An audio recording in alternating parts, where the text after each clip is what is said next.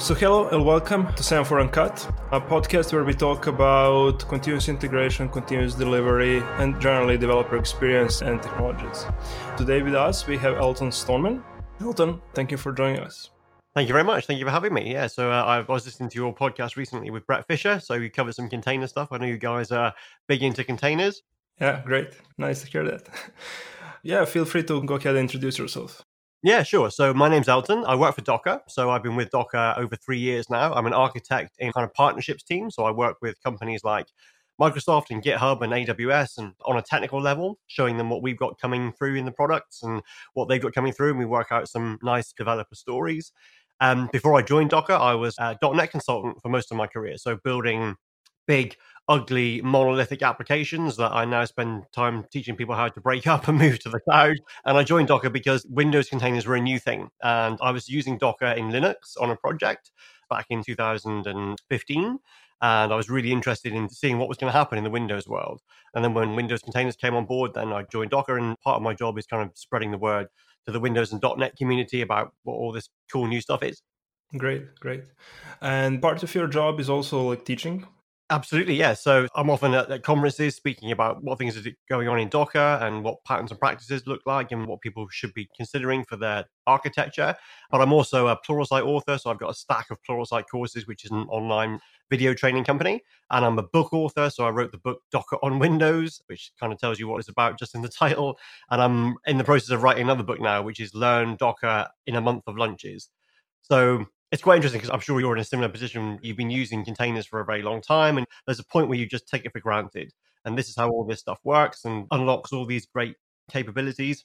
There are a ton of people who are still really new on this. So the new book that I'm writing is very much a step by step, takes you from the beginning, takes you through some really quite advanced stuff, but it's for people who are just starting out with containers. Great, great. And if you're listening to this, we'll have a blog post accompanying this where we will share some codes for Elton's new book. So yeah, be sure to check it out. Okay, so moving forward, you said that you spent a number of years building monolithic applications on Windows, and I'm sure that it's not as bad as you described it, uh, but I get the idea. And as Docker initially started building on years and years of development in the Linux kernel and, and all that, and as Windows was, let's say, joining the party. So, can you give us a bit of the history, how it came about, what's the current state of Docker on Windows, and just guide us through? Yeah, sure. Like you say, the development was really interesting because Docker came along and took these primitives that have been in Linux for a long time that let you take a set of processes and put a kind of thin boundary around them and call them a container that had been in Linux for a very long time. And Docker just came along and made it super easy. And then the opposite happened in Windows. So when Docker was becoming really popular, we were working with the Windows Server team and they were really keen to bring that experience to Windows. They started the other way around. So Docker came to Linux and brought the simple developer user experience to containers.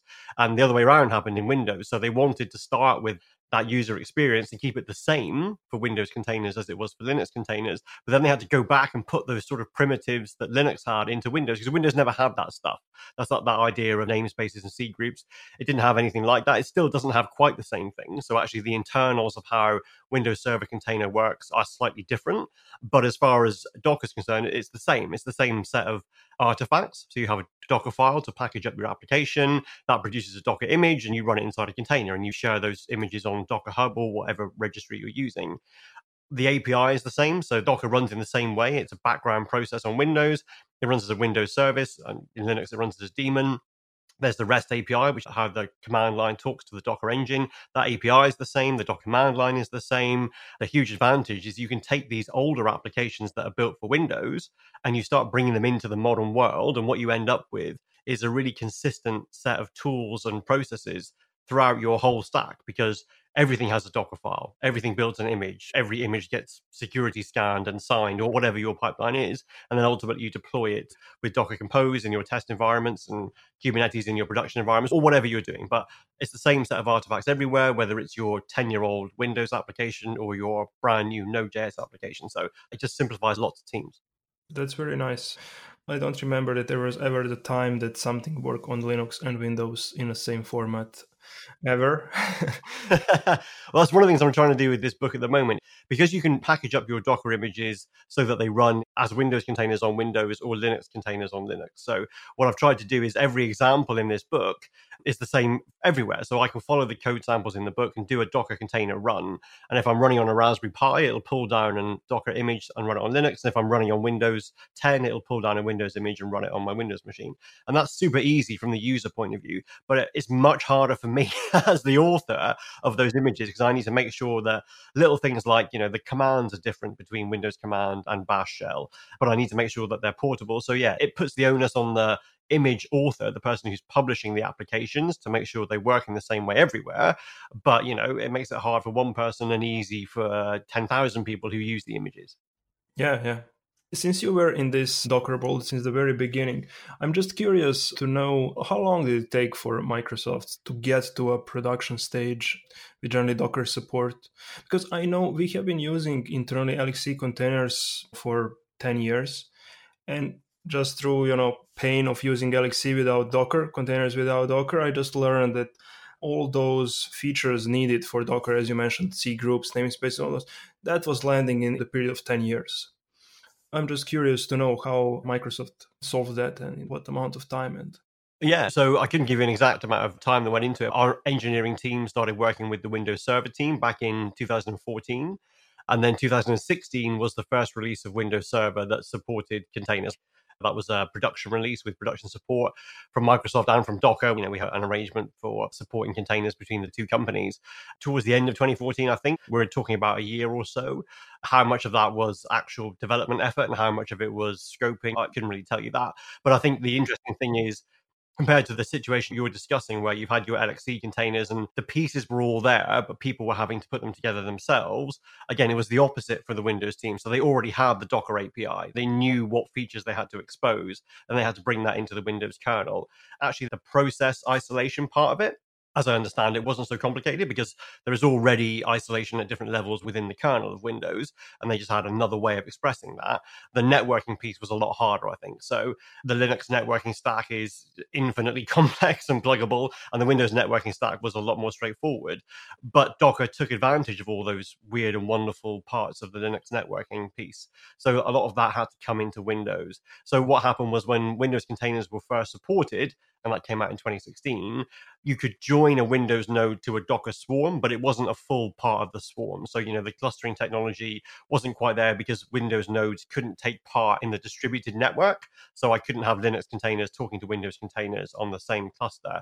And it took the first roll up patch release of Windows Server to add that functionality. And so it was in Service Pack 1 type release of Windows Server 2016 that added those networking features that then made Windows nodes in the swarm the same level of capability as the Linux nodes. And actually, the same thing has been happening now with Kubernetes. Windows support for Kubernetes came in in alpha a couple of releases ago, and then it graduated to beta, and then it's finally gone into GA release now. And a lot of the things that have been fixed over the time is to do with networking and making sure that pods can communicate with each other, whether it's a Windows pod on the same machine, a Windows pod on a different machine, or a Linux pod on yet a different machine. So the networking stack was the most kind of complex set of problems to solve. Well, that's uh, from the perspective of shipping such a complex software, quite an achievement to get something in a year which you can call a production ready yeah, it folded into Windows 10 shortly afterwards, and Docker Desktop added the functionality to do that. Developer experience on Windows 10 is excellent because I can run Windows containers or I can click a button and switch to Linux containers, and Docker takes care of all that stuff for me. So it's a really nice way to get things up and running. That's great. And from your experience of working with people and with Docker, which is touching both Linux and Windows, what are some of the usual practices of using it are people running on the same Kubernetes cluster, both Windows and Linux applications side by side, some nodes being Windows, some Linux? Yeah, yeah. So that's pretty new. So the cloud providers and the kind of on-premise Kubernetes providers are either in the process of adding Windows support or it's just gone GA. So Azure have AKS, their managed Kubernetes service. They all have Windows nodes in various levels of support. So some of them are full GA and some are currently in preview. Similarly with the on-premise ones, so I mean the major providers, Docker Enterprise and the likes of Rancher, they've got Windows support for their Kubernetes nodes now. The kind of space that I work in is talking to companies who have a similar history to me. They have a, a history of Windows applications and .NET applications. They want to move them either to the cloud or they want to break them up into smaller pieces and they want containers to be part of that journey. The pattern that is kind of emerging is you can take your old monolith and you can run it up into a Docker image fairly easily. You can package that up to running Kubernetes fairly easily, and you can push it onto AKS, and you'll be up and running in a week. But you haven't got a cloud native application. You've just got your old monolith running in Kubernetes in the cloud. But then you can start breaking it up. And as you're working on features, you're maybe going to split those into different containers. If you're in the .NET world, your old application will be a full .NET framework app in Windows pods but the new features may very well be .NET Core apps running in Linux pods. And gradually, I think what we'll see is if I'm predominantly a Windows shop, I'm going to start off with a Kubernetes cluster that is 90% Windows nodes and 10% Linux nodes. And gradually, as my apps evolve, I'm going to shrink down my Windows estate and scale up my Linux estate for reasons of cost and efficiency and all that sort of stuff. So ultimately, I may just have, you know, a couple of Windows nodes that are running those old applications that don't justify being rewritten, don't justify being broken up, just leave them as they are. And the rest is kind of migrating to cross platform stuff that can run on Linux. Yeah. I mean, obviously in 2014 15, there were early adopters of Docker. For me, as a relatively young developer, it's surprising how big companies, enterprises are very keen on adopting Docker and Kubernetes. From what you described and from what I heard previously, it makes a lot of sense because those monolithic applications that you are mentioning, there are like tens of thousands of hours and you know billions of dollars potentially invested in some of those but you need to move forward you cannot rewrite that Yes, yeah, exactly. If I'm doing like a workshop who are in that position of having these big monolithic apps, they understand the advantages. They understand where they want to get to, which is certain features need a much higher release cadence because we want to get new features out quickly. Certain features are brittle and we want to make sure that we don't release them as part of some other release. All the things that you get with a kind of microservice architecture, but they don't want to take their old application stop development for 18 months and completely rewrite it because there's very little business value in that. So the approach that we kind of work through when we're looking at this sort of stuff as some of the options is to take those known pain points. The big advantage of having a big monolithic application that's a complete nightmare to work with is that you understand why it's a nightmare. You understand the bits that are difficult. So you can start to carve those out. First release might be 90% of the code is still in that monolith, but one feature that needs rapid development has come out into a separate container. So next time I do a release of that feature, I leave the monolith as it is. I'm not going to do an update of those pods or those containers. So I don't need to do my two week regression test cycle. I just test the new things that I'm deploying, which might take a day or two, and I can get a release out really quickly. And gradually, you take the important parts of your application, or the parts that make it difficult to maintain and you bring those into separate features and then gradually you're realizing the benefits of the modern approaches without a big rewrite project because you know those big rewrite projects are lengthy and incredibly risky yeah yeah.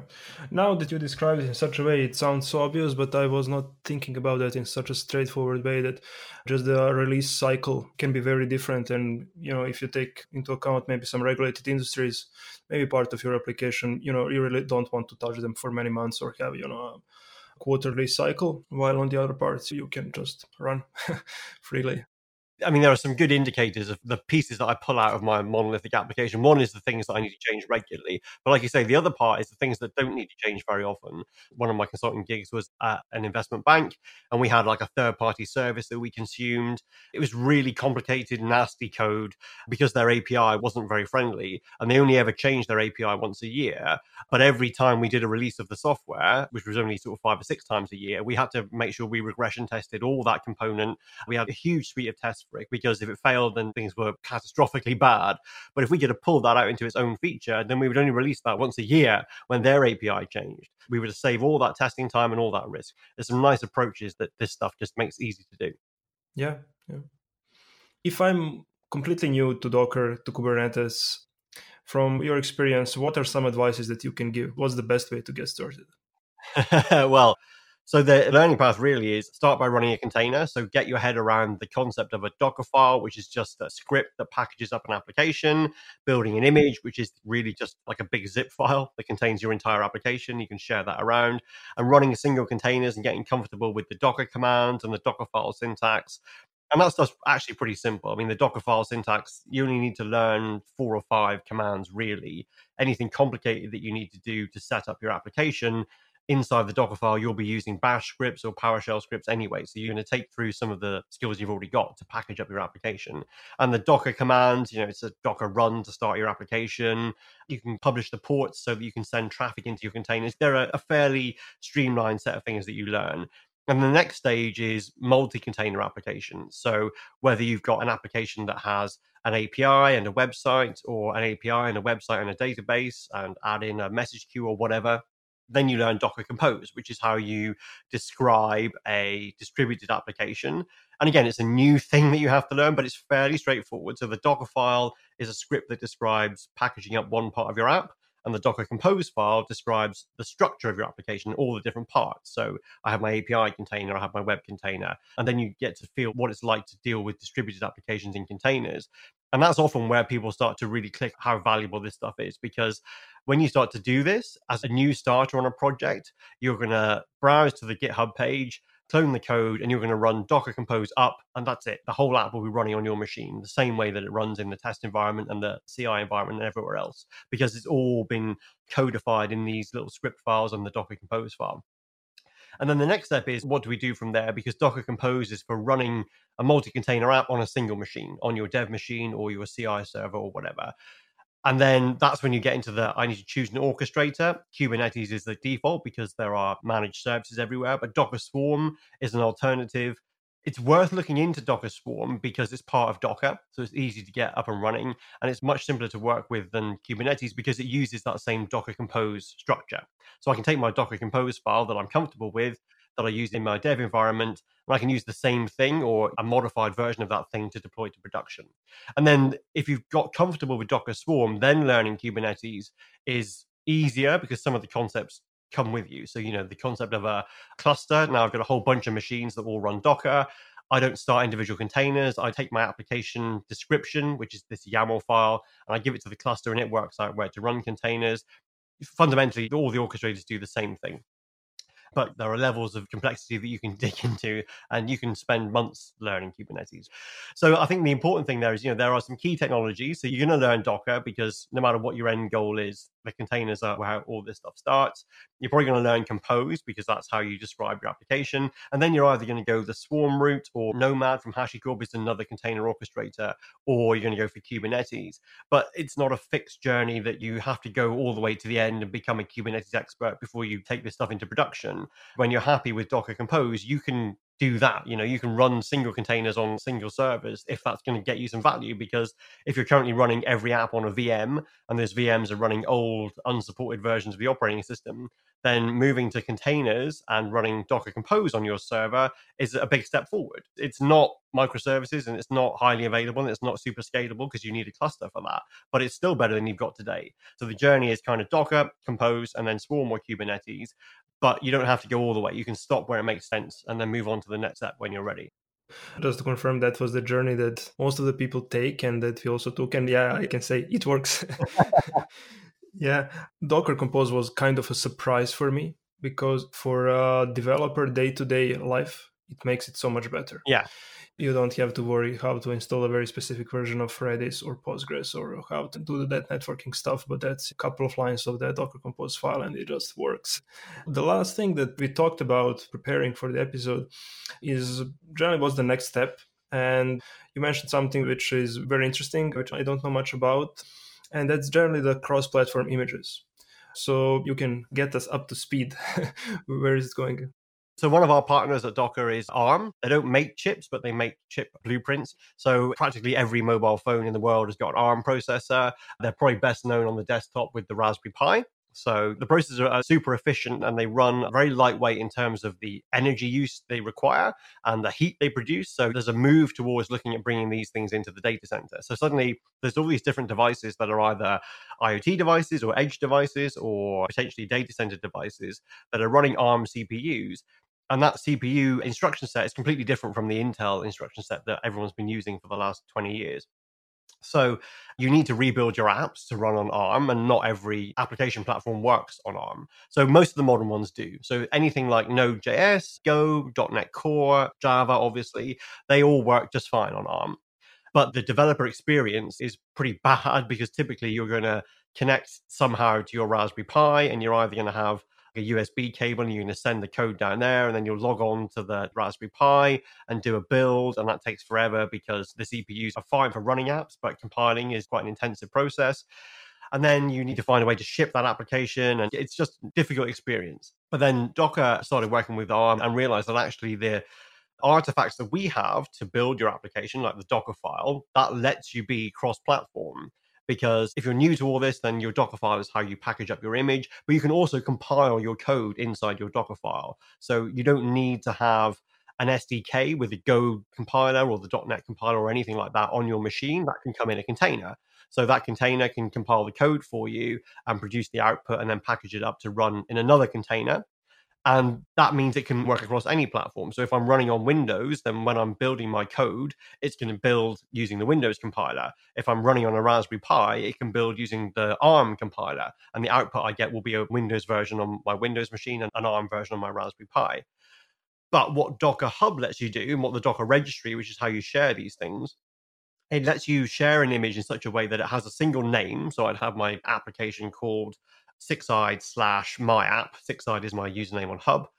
But that's like an umbrella name. And underneath that, there are different images for different architectures. So when I do Docker run sixeyed slash my app, if I'm running on Windows 10, I'm going to get the Windows 10 version, and that will run as a Windows container. If I'm running on a Raspberry Pi, I'll get the ARM version and it'll run my app as a Linux container. But Docker takes care of all that stuff for you. So, as part of the image metadata that goes and lives in the registry, it contains the operating system and the CPU architecture. And when you're running your Docker engine, it knows your local operating system and CPU architecture. So when you pull an image or when you try and run a container and it pulls an image for you, it'll pull the one that matches. So it just takes care of all the complexity for you. Again, as the image author, you need to be aware that there are differences between some of those platforms and you need to allow for that. But ultimately, you're publishing one thing and you're letting people consume it in different ways. So it becomes super simple. We did a demo at DockerCon, which is the big Docker conference.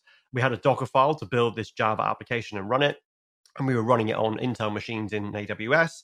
And then we took the exact same Docker file. We spun up an ARM virtual machine in AWS. They have these instances called A1, which are running ARM CPUs.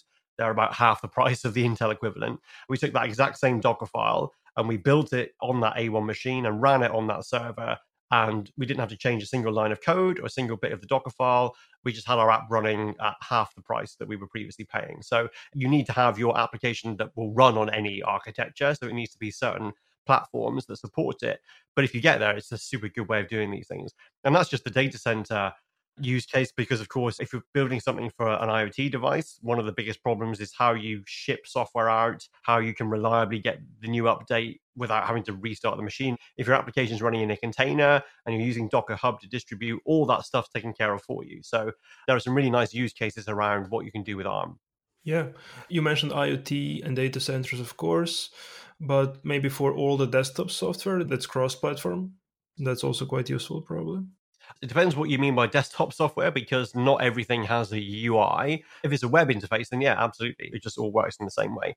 If it's trying to interact with the graphics subsystem, then you might have a more difficult experience.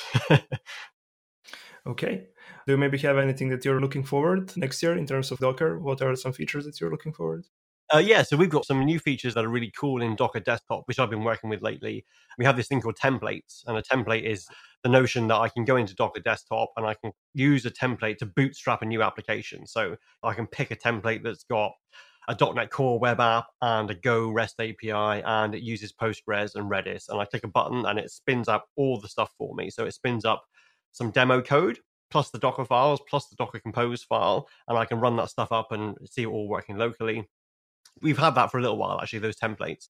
But to generate the template on your machine you can do anything because those templates run inside containers. So in theory you can put anything inside those templates. And i've been working with stuff like github actions and the azure command line so that when you spin out your template not only can you run everything locally you can push it to github and it will create a Kubernetes cluster Azure Postgres database. It gets the connection string from Postgres and creates it as a secret in AKS. It deploys your application, just does everything for you. And again, there's a certain amount of work that the template author has to do to get that experience, but the user is just you're literally clicking, putting in some details, and you get all this stuff for you a lot of people are very interested in that, ranging from people who do the kind of job that I do, which is going and showing people how your applications work because it's really easy to wrap up a demo and show it to people right the way through to architects in big enterprises who want to take all their best practices and put them into a template that's reusable, easy to discover, and that they own. So, you know, when their devs need to spin up a new service that they're going to package into their application, they know it will contain a health check. They know it will contain a metrics endpoint because all that comes from the template. So that's super powerful. And that's the ongoing ubiquity of these things. So, you know, everything runs in containers. So your GitHub actions that I mentioned, Azure DevOps, all the kind of CI things, they all run in containers. So you take your tools and wrap them up and they run them anywhere. And then the ubiquity we're seeing around Kubernetes. You can run Kubernetes through Docker Desktop on your Windows or Mac machine, and it's a real Kubernetes single node cluster. And we're just seeing that stuff everywhere. So if you look at the Cloud Native Computing Foundation, they have this landscape where they plot out all the interesting technologies in the space, and there are hundreds, if not thousands, of things there. Actually, they're all powered by the fact that you have Docker containers, you have a cluster that can run everything in high availability and scale with Kubernetes. If you're in the beginning of that journey, it is a learning path, and there is complexity you have to get your head around with those things. But once you learn Docker and Kubernetes, everything else uses that stuff anyways. And whenever we are spinning a new microservice, you kind of have that boilerplate, which always rots. This is something that could, you know, take that to maybe a next level. Exactly, yeah. And we're also thinking about the life cycle in terms of I've created my new microservice from the template. So I've used template version 1.x and several months down the line, do we want to have the features in Docker Desktop that will allow you to rebase that template, you know, and upgrade your boilerplate code to the latest template. So we're looking at that stuff. So yeah, there's some interesting things coming down, I think.